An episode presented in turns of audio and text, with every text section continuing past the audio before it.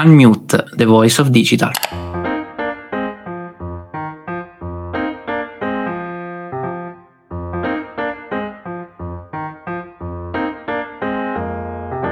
Ciao a tutti, ben ritrovati ad un nuovo episodio di Unmute, The Voice of Digital. Sono Simone Luciani, cofondatore e CEO di RichClicks e oggi sono molto entusiasta di dare voce ad alcuni dei casi studio che evidenziano che le idee dietro le migliori strategie digital marketing. Alcuni brand hanno sviluppato concept e ispirazioni che sono davvero diventate simbolo per gli anni a venire, che possono essere una grande fonte di apprendimento per chiunque faccia questo lavoro o vi si approcci dall'inizio. Ma prima di entrare nell'argomento, permettetemi di presentare a tutti voi, come al solito, il mio amico e socio in affari Simone Passacantilli. Ciao Simone, sei pronto a parlare dei casi studio che stanno un po' rivoluzionando il mondo del digital? Ciao Simo, ciao a tutti quelli e quelle che ci ascoltano sia dal canale podcast che YouTube in diretta. Sì, sono pronto, sono felice di approfondire un po', vedere un po' cosa fanno gli altri, quelli un po' più anche grandicelli, e di cercare di isolare, diciamo, qualche punto di forza di queste campagne, più che altro, ecco, della strategia, del pensiero che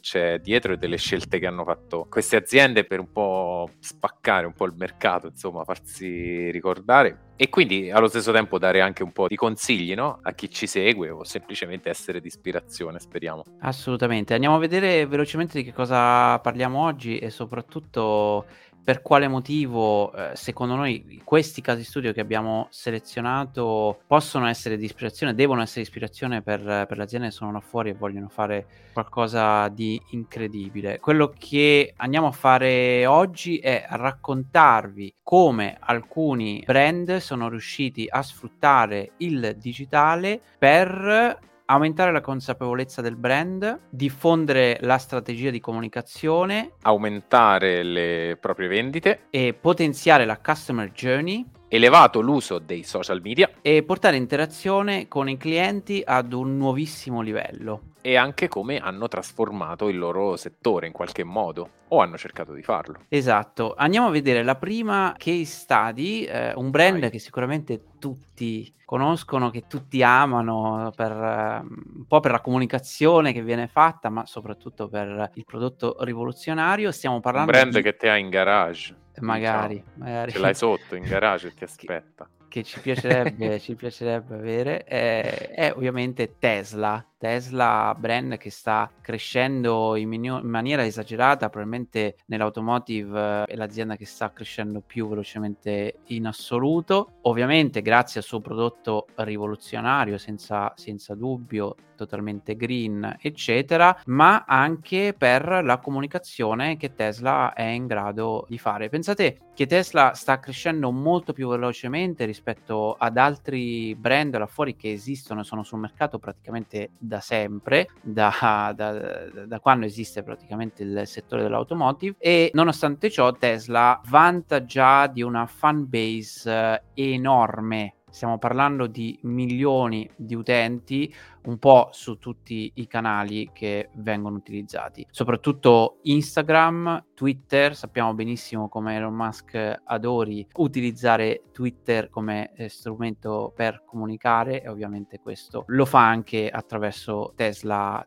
stesso. E il profilo di Instagram è estremamente interessante, io in realtà lo seguo da veramente tanto tempo e mi incuriosisce come questa azienda riesca a comunicare in una maniera estremamente semplice, con foto e video che comunicano l'essenza del brand ma senza strafare. Non so Simo cosa ne pensi, ma questa è la cosa che mi viene subito all'occhio quando penso a Tesla e vado nei profili, diciamo, dell'azienda. Sì, diciamo che c'è un po' una dicotomia, nel senso che c'è la stravaganza di Elon Musk e invece di tutt'altro spirito, diciamo, ovviamente è l'account, sono gli account social di Tesla. È anche giusto così, credo. Io penso che sia un po' Elon Musk che è Tesla, in un certo senso, se mi capisci, diciamo, in questo, cioè lui rappresenta ancora, secondo me, vabbè, adesso c'è SpaceX, eccetera, eccetera, però rappresenta,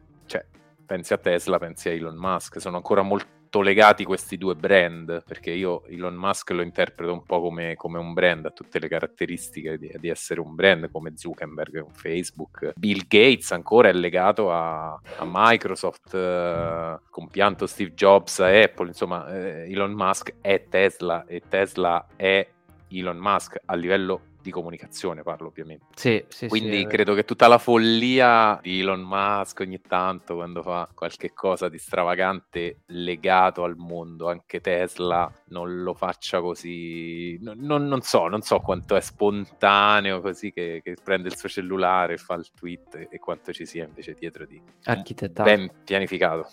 Beh, come dicevo, quello che sorprende dei social media, di come Tesla comunica online, è appunto la semplicità. È vero che si riesce sempre a trovare il filo conduttore di Tesla, no? Dell'innovazione, spesso anche lo spazio, quasi l'esagerare il concetto della tecnologia che c'è dietro, esasperare veramente la comunicazione di questo brand, però lo fanno in una maniera molto vicina all'utente, secondo me, ed è questo che lo rende incredibilmente efficace. Ogni post su Instagram, pensate, 9,2 milioni di followers, e ogni post ha un engagement estremamente elevato. Alcune immagini, alcune campagne, possiamo chiamarle così, hanno sicuramente un pensiero sofisticato e sicuramente una strategia ben delineata, altre invece sembrano molto più vicine all'utente, quasi che come se fossero state scattate alcune di queste immagini direttamente dai clienti. Case, per esempio, che raffigurano un po' l'utente di Tesla, no? La buyer persona classica di chi utilizza questo prodotto, fino a esempi proprio della tecnologia, di cosa è in grado Tesla di fare. Non so, però questo mix mi incuriosisce molto ed è bello vedere questa azienda comunicare, un'azienda che tra l'altro ha un budget infinito, quindi potrebbe avere veramente un profilo totalmente diverso, no? Se ci pensiamo, molto più, come si può dire, elaborato, più marketing, invece no, è molto reale, è crudo quasi come profilo e il modo di comunicare, e questo secondo me è quello che lo rende più vicino agli utenti e più efficace. Beh, poi è proprio questo punto di essere vicino agli utenti. Molto spesso loro rispondono in maniera proprio semplice agli utenti che li citano, non sempre però, se hanno qualche update particolare, qualche aggiornamento del loro software. Sai che la Tesla è praticamente un software, perché fanno 1000 aggiornamenti, piccole e grandi funzioni, e loro rispondono, no, agli utenti, tipo non so, le luci non illuminano bene, guarda, abbiamo fatto questo improvement, grazie mille per avercelo segnalato. Cioè sono molto molto reattivi con gli utenti, non lo fanno sempre, però mi piacciono tanto. Poi quando si combinano Elon Musk, cioè Tesla fa il suo post, e Elon Musk magari scherza o prende un po' in giro il post fatto da Tesla, lì poi dopo si crea un circolo vizioso in cui migliaia di commenti sotto quei tweet in particolare, o su Instagram lo stesso. Beh, pensate che Elon Musk ha più follower di Tesla stesso, quindi cioè, sì, che è un brand ancora più grande di Tesla. Fate una prova, provate a scrivere Tesla Twitter su Google, e io ci ho provato prima quando stavamo preparando la puntata. Il primo è l'account di Tesla, il secondo è Elon Musk, quindi anche Google, diciamo che per Google è la stessa cosa. Comunque, un altro esempio invece che possiamo prendere, no? come riferimento, come guida, è una piattaforma che sicuramente tutti quanti conosciamo, che è Airbnb. Airbnb ha trasformato, adesso non faccio la descrizione, credo che sia superfluo, ha trasformato il mondo del travel, degli hotel classici, dando possibilità alle persone di affittare stanze o intere case ad altre persone che invece volevano viaggiare, su una piattaforma semplicissima. Questo è quello che fa Airbnb. A livello comunicativo loro hanno passato varie fasi, sicuramente però una cosa che ultimamente, ma anche non ultimamente, anche un po' all'inizio lo facevano, è usare contenuti user generated content, o quantomeno quelli che sembrano essere contenuti generati dagli utenti, quindi foto e video che sembrano fatti, non so, tipo selfie o dei video fatti col cellulare, un po' come può ricordare adesso tutto il filone dei cellulari, quindi Apple che fa il video del ragazzino che va sullo skate, però in parte quello è girato, in parte, o meglio, è girato con l'iPhone perché vogliono far vedere l'effetto cinematico, però anche l'effetto che viene fuori è un po' quello, cioè Airbnb vuole dire guardate l'esperienza dei miei clienti, no? Dei nostri clienti, e ovviamente le vuol far vedere ad altri clienti. Siamo tutti parte di questo, è un po' questo il concetto, la filosofia dietro. Airbnb ha infinite diciamo follower e interazioni sui social, sui propri social, quindi pensare, ovviamente ragionando un budget che sicuramente sono un po' inferiore a quelli di Airbnb, però pensare, se avete a disposizione contenuti generati dagli utenti, di farci proprio delle campagne vere e proprie senza doverne creare di nuovi di contenuti, con un minimo di lavoro, di montaggio eccetera, potrebbe veramente essere un easy win per... Onestamente non ci vedo grandi limiti un po' per qualsiasi azienda, se sfruttato magari con la giusta dose di delicatezza e accortezza, può essere sicuramente un qualcosa da portare a casa. Che ne pensi, Sim? Assolutamente sì, guarda, Airbnb secondo me è una delle aziende là fuori che lavora meglio a livello digitale.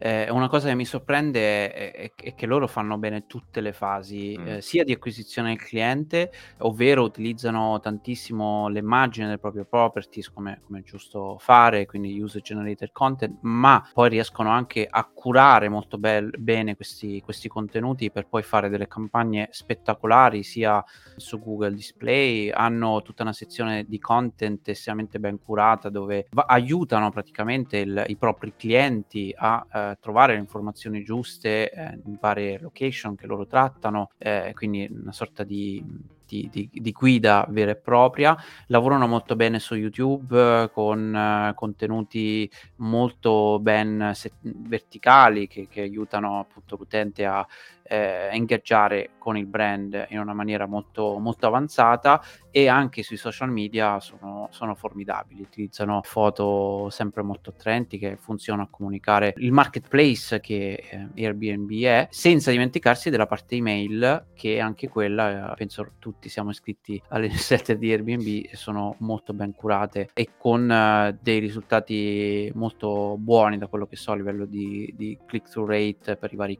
link nelle mail, sopra la media sicuramente di settore. Questo perché i contenuti sono fatti molto, molto bene, quindi probabilmente una delle aziende da tenere sott'occhio se si vuole imparare come comunicare. E poi un'altra cosa, questo per esperienza mia personale posso dire che il customer care di Airbnb è formidabile, tempi di risposta molto veloci e soprattutto, un po' come fa Amazon, c'è sempre la volontà di trovare una soluzione a qualsiasi tipologia di problematica, che spesso va a finire con un credito, un coupon code da utilizzare per altre prenotazioni. Quindi, insomma, è tutto il filone, no? Il buyer journey è ben gestito dall'inizio alla fine. E questo... Sì, a livello...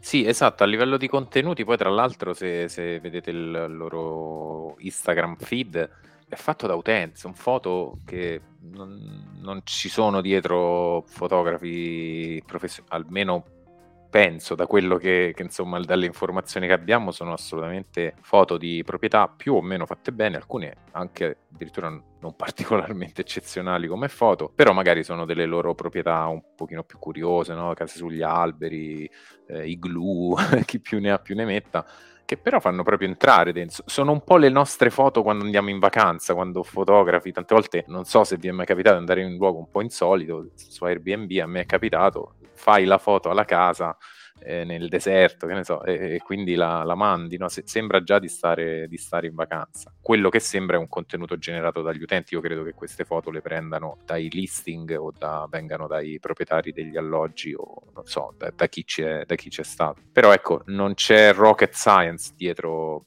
i contenuti di Airbnb. Molto vero, molto vero. Il prossimo brand di cui vogliamo parlare è Slack, un altro brand sicuramente utilizzato.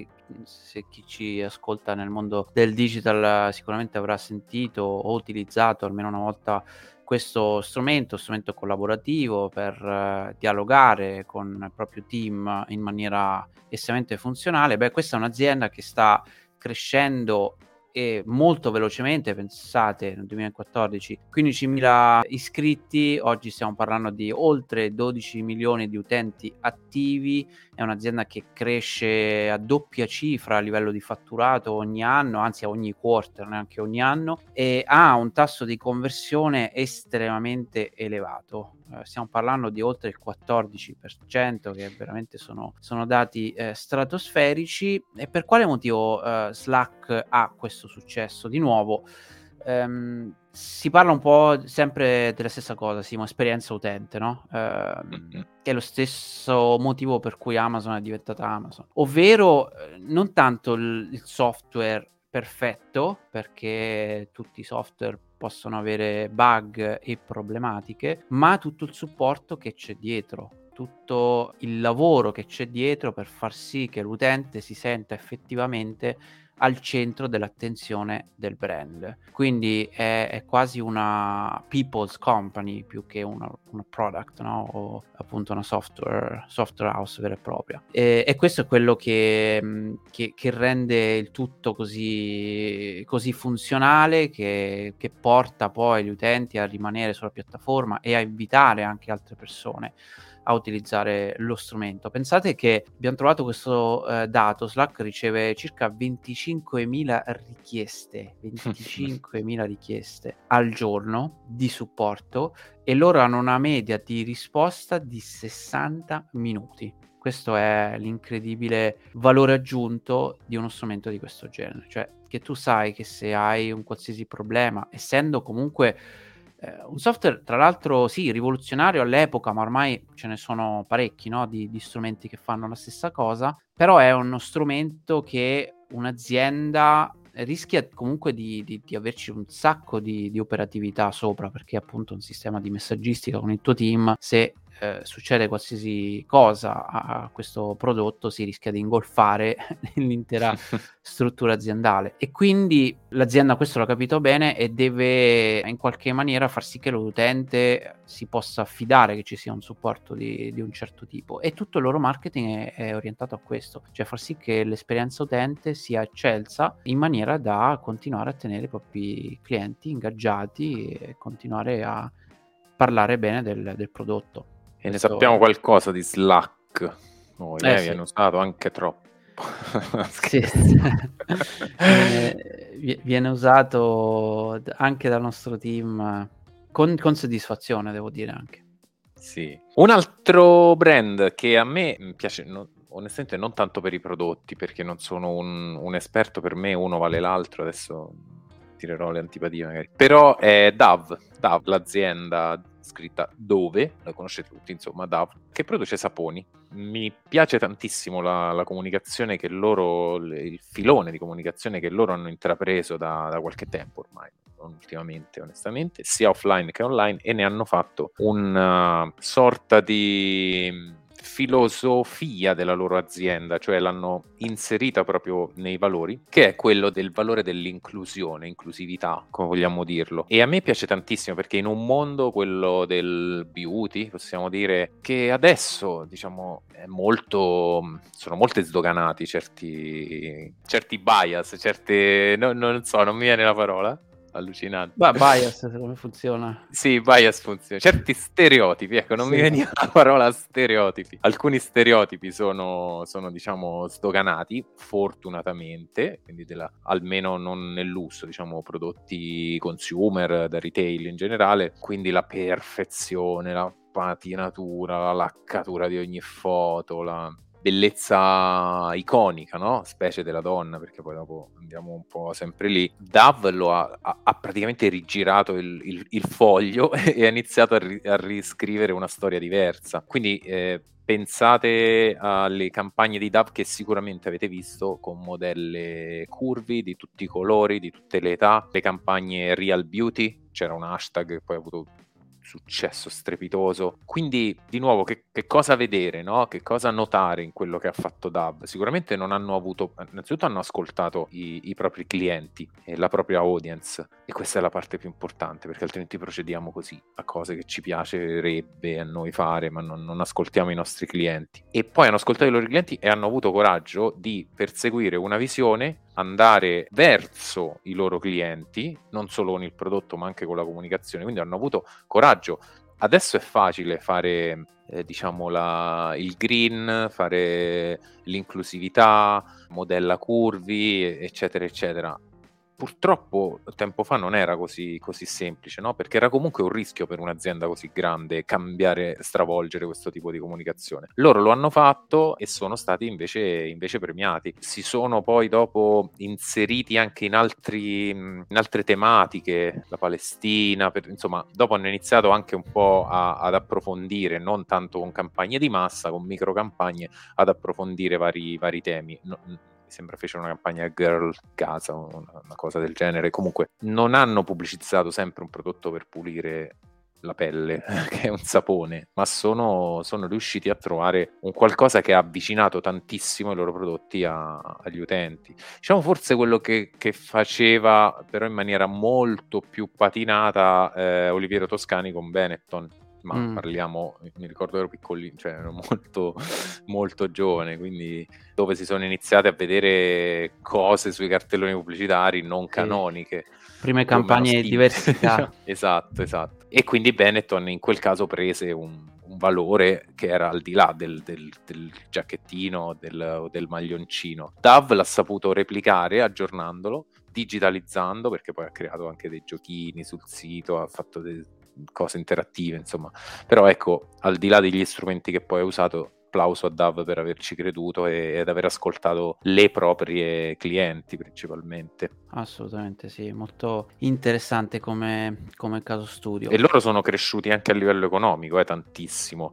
Adesso penso che valgano miliardi di dollari come valutazione, ma negli ultimi anni sono cresciuti con i fuochi d'artificio. Infatti. Un'altra azienda, un altro brand spettacolare secondo me è Uniqlo. Uniqlo è, immagino si conosca bene anche in Italia, un'azienda di fast fashion, direi di no, perché diciamo che medio, no? come etichetta media, anzi di qualità, dai, abbastanza di qualità, fanno un po' di tutto a livello da jeans a tessuti vari. Diciamo che la particolarità di questo brand giapponese è sicuramente l'utilizzo della tecnologia all'interno sia dei tessuti che loro vanno a fabbricare, ma in realtà anche di tutta la logistica. Io ho visto un paio di documentari molto belli sulla logistica che c'è dietro Uniqlo, su come viene distribuito il prodotto all'interno di tutti i vari negozi che hanno in giro per il mondo, il CRM integrato con il loro e-commerce. Stiamo parlando veramente di livelli pazzescamente elevati, sono proprio dei pionieri sotto questo punto di vista. Ma quello che Uniqlo vuole cercare di fare, secondo me sta riuscendo a fare molto bene, è di posizionarsi, appunto, per quello faccio anche fatica un po' a metterli in un segmento specifico, perché sono un brand di moda, di fashion, però con al centro lo sviluppo tecnologico dei vari tessuti che loro propongono. Ne hanno diversi brevetti e su questo fanno anche tanto marketing. Una delle campagne che tra l'altro ha vinto anche dei premi era una campagna per un range di prodotti che si chiama Heattech, che è praticamente un range fatto con dei tessuti molto particolari, estremamente tecnologici. Non entro troppo nel tecnico, anche perché non conosco il prodotto più di tanto, però la cosa molto particolare è come hanno promosso questo range di prodotto. Praticamente si sono inventati una campagna attraverso l'utilizzo di fast moving images, che praticamente sono delle immagini, non so se avete presente le vecchie GIF, ecco, una sorta di GIF però a velocità altissima, stiamo parlando di 30 frame al secondo, dove praticamente all'interno è possibile nascondere dei contenuti che non sono visibili all'occhio umano, proprio per la velocità del frame, no? dei frame, quindi la velocità di come si muovono tutte queste immagini insieme. E loro hanno utilizzato questa tecnologia per nascondere all'interno dei codici che gli utenti poi dovevano trovare facendo una foto a queste immagini, che erano distribuite un po' ovunque, da billboards digitali, online. Era una campagna totalmente full funnel, e attraverso questi codici potevano accedere a dei concorsi a premi, dove poi c'erano appunto dei vari premi, l'utilizzo di alcuni di questi prodotti, sconti particolari, eccetera. Beh, questa campagna ha avuto, è diventata praticamente virale, con video che hanno raggiunto e superato il 1 milione di views, 25.000 persone si sono iscritte alla newsletter di Uniqlo solo con questa campagna.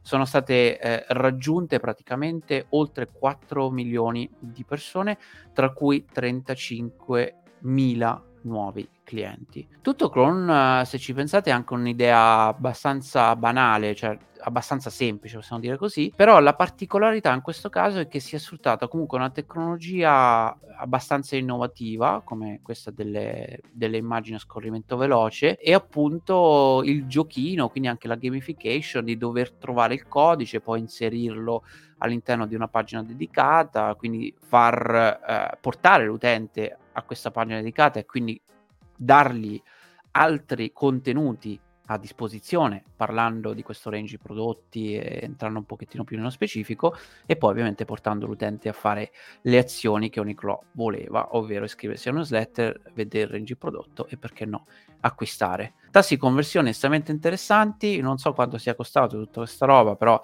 immagino a livello di sviluppo non tantissimo, sicuramente la divulgazione in tutti i negozi, perché questa è una campagna che è stata fatta in Australia, in oltre 100 negozi sul territorio, quindi abbastanza ad ampio raggio, però con risultati estremamente interessanti. Assolutamente sì, un altro brand che ha seguito un po' la tecnologia nell'epoca, nei giorni, nel periodo della pandemia in particolare, quindi un esempio sempre legato all'uso sì, della tecnologia in qualche modo, è Sephora, l'azienda di cosmetici, che diciamo è intervenuta abbastanza velocemente. Adesso non so se ce l'avevano già in serbo questa app, cioè l'app ce l'avevano, però insomma questa funzionalità quando c'era il lockdown, quindi le persone non è che potessero spostarsi per forza di cose, e c'era anche un po', eravamo tutti, no, scoraggiati ad andare nei negozi,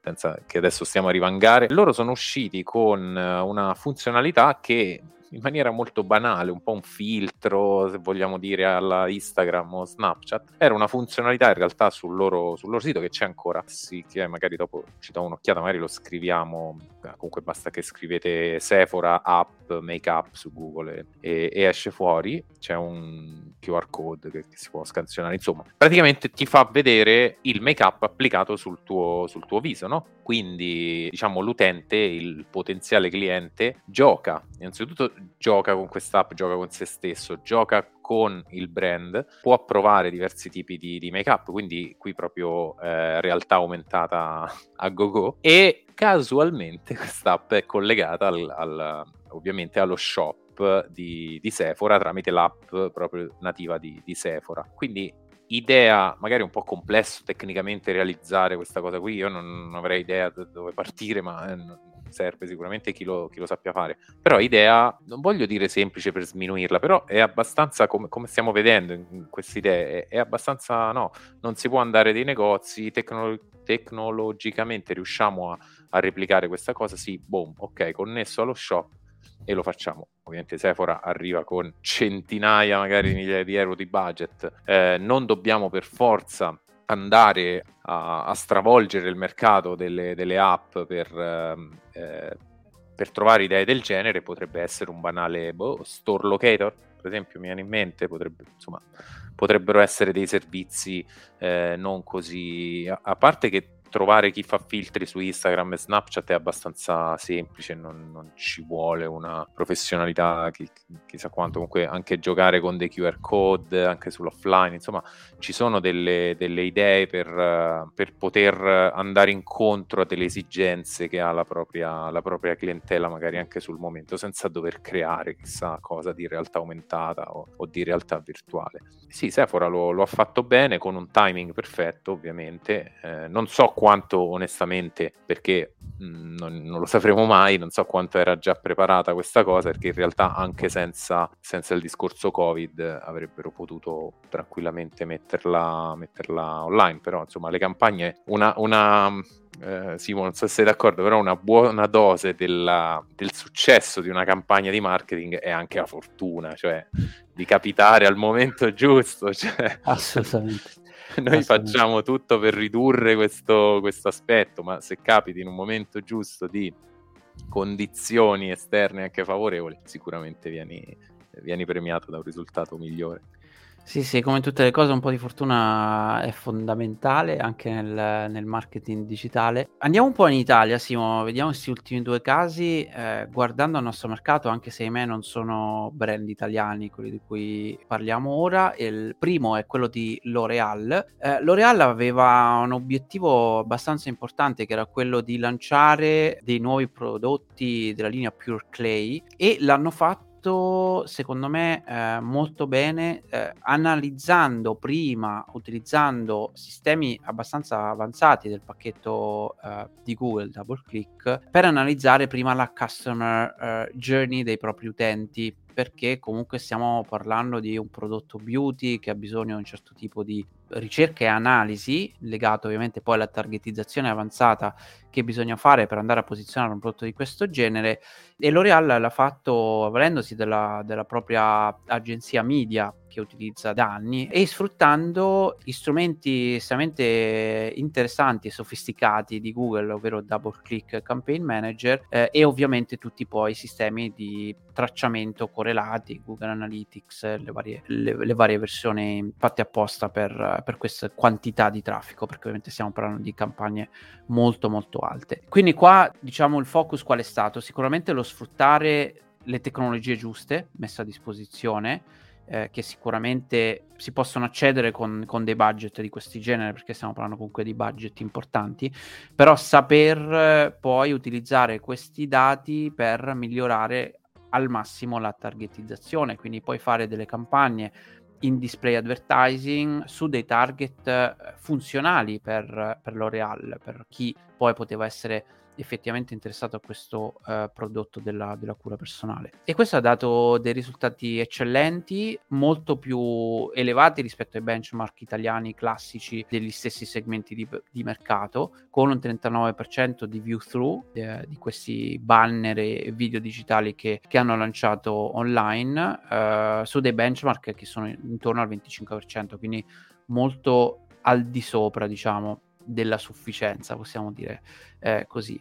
E tra l'altro sappiamo che L'Oreal utilizza e ha utilizzato per questa campagna anche degli strumenti avanzati, Simo, tra l'altro che abbiamo utilizzato anche noi in passato, tipo il brand lift, che serve per capire come effettivamente queste campagne hanno interagito con gli utenti, il vero e proprio ritorno dell'investimento delle campagne un pochettino più awareness, perché qua stiamo parlando più di campagne della parte più alta del funnel, che di solito si fa fatica altrimenti a capire quanto effettivamente vanno ad influire poi sulle conversioni, sulla scelta del prodotto, soprattutto quando stiamo parlando di un prodotto che magari non è acquistato online, ma che deve essere poi riconosciuto nel retail, quando si è in negozio, eccetera.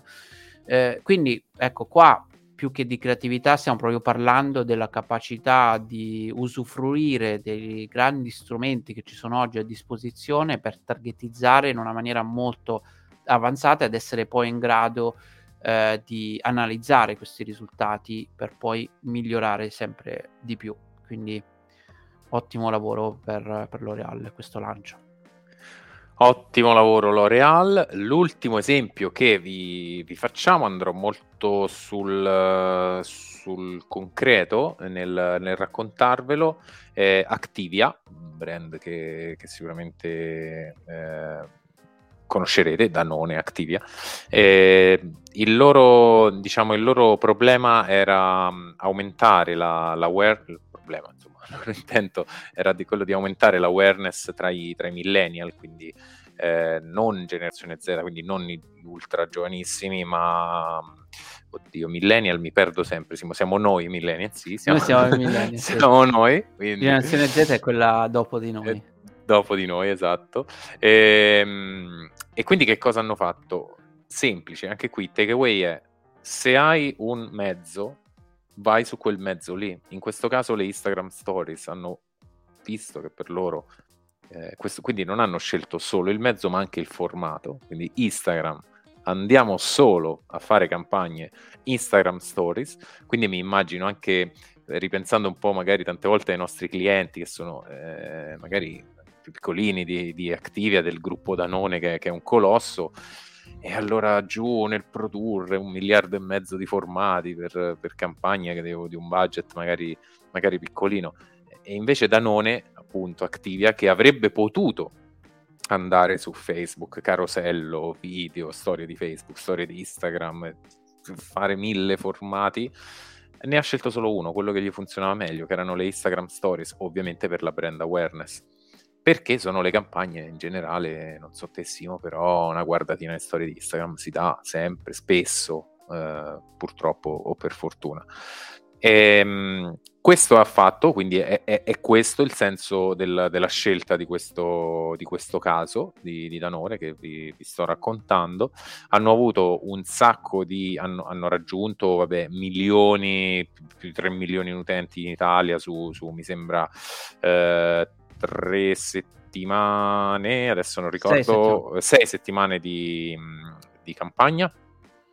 Quindi nel discorso in Italia, questo non assolutamente nel mondo in US, sempre con lo stesso approccio, hanno aumentato dell'8% le vendite durante il periodo di questa campagna, che era una campagna di brand awareness, quindi non con offerte o vendite, era una campagna in cui si vedono sicuramente l'avrete vista, si vedono una ragazza o delle ragazze che inseriscono i prodotti Activia nella loro routine quotidiana di lavoro da casa, o quando fanno tipo una to-do list, insomma ci sono delle storie del genere, molto sono fatte bene, onestamente. E quindi, concentrando il loro sforzo, sono riusciti a ottenere. Quindi questo che cosa magari ci fa riflettere, laddove magari abbiamo poche migliaia di euro di budget e li polverizziamo su 1000 canali, 1000 formati, 1000 messaggi, 2, 3, 4 campagne insieme, una con lo sconto, una senza, una le scarpe, una e maglioni. No, a meno che non abbiamo una audience così tanto segmentata e tanto budget. Comunicazioni più sono mirate, concentrate e soprattutto che non generino troppo rumore, che poi disorienta anche chi le riceve queste comunicazioni, è meglio è.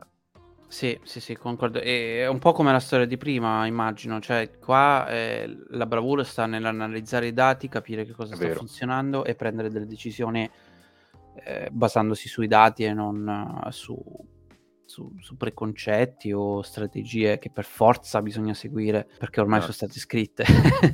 Prendere delle decisioni, spesso anche davanti ai dati, forse ci dovremmo fare una puntata, anche davanti ai dati è difficile prendere delle decisioni perché, vabbè, apriremmo un vaso di Pandora, però vedere questo canale mi fa 100 conversioni, ok, quell'altro me ne fa 15, ok. Quindi i dati stanno dicendo che un canale performa assolutamente meglio di un altro. La prossima campagna dove la faccio? Su tutti e 2 i canali. Però sai, se magari quelle 15 poi diventano... se poi perdo quelle 15... invece no, ci vuole anche un po' di buona dose di coraggio nel prendere queste decisioni. Assolutamente. Beh, noi abbiamo finito per ora. Queste sono alcune delle tante che esistono, che ci sono là fuori, che sono molto interessanti, però dovevamo selezionare alcune. Se vi piace questo formato possiamo ripeterlo e portare altri casi studio magari con più dettagli. Il takeaway secondo me di tutto quello che vi abbiamo raccontato oggi è che ci sono tantissime possibilità e là fuori si possono aggiungere risultati incredibili in tanti modi, non c'è per forza una strategia vincente che bisogna seguire copiando quello che ha fatto qualcuno, e come ho detto prima si può cambiare idea, si può cambiare strategia in corso, l'importante è che si fa e si analizza le performance, i dati, e si è in grado di farlo, perché la cosa più bella del digital è proprio quello che ci permette di analizzare, cambiare ed essere agili e veloci rispetto a queste decisioni, che poi a volte sono quello che fanno la differenza. Sì, un altro takeaway che invece voglio lasciare e sottolineare è il coraggio, appunto, come dicevo, di prendere certe decisioni, di avere la visione di queste strategie, anche non solo dall'oggi al domani, ma magari fare un piano, un minimo che possa andare più là, di crederci, perché molte di queste aziende non sono andate dietro ad un trend. Tutti gli esempi che abbiamo fatto sono quelli che hanno creato un modo di comunicare. Sembra una banalità, ma spesso si tende a copiare, a scopiazzare, e va a noia, insomma, promuovere quello che fa qualcun altro e riproporlo in brutta copia. Guardate ad esempio una case che non abbiamo magari citato, detto, diciamo, analizzato in questa puntata, ma è Taffo, l'azienda funebre, l'agenzia funebre. Non c'è nulla da spiegare, basta che andate a vedere come comunica l'agenzia Taffo e quello che è diventata da 5 anni a questa parte, con sedi in tutta Italia, si stanno espandendo all'estero, eccetera. E tutto è partito dal modo di comunicare sui social, ironico, anche sulla morte, addirittura sulla cosa su cui in generale non si può scherzare. Loro ci hanno scherzato, si sono posizionati e sono riusciti a creare un impero oramai nel loro settore. Gli vanno molto dietro altri competitor con risultati disastrosi, imbarazzanti a dir poco, e di sicuro quello che ha vinto la battaglia è stato Taffo, perché ha rotto un po' un concetto, ha creato un nuovo trend, non quelli di sicuro che li seguono. Basta, mi taccio, siamo andati lunghissimi. Lunghissimi, infatti. Siamo in chiusura, grazie a chi ha lavorato ai contenuti di questo nuovo episodio, Giovanni e Claudia. Ricordatevi che avete tutti i link sotto in descrizione, se ci guardate, altrimenti nella descrizione dell'episodio per Telegram, per poter comunicare direttamente con noi, magari farci altre domande. Che dire? Ciao! Ci risentiamo.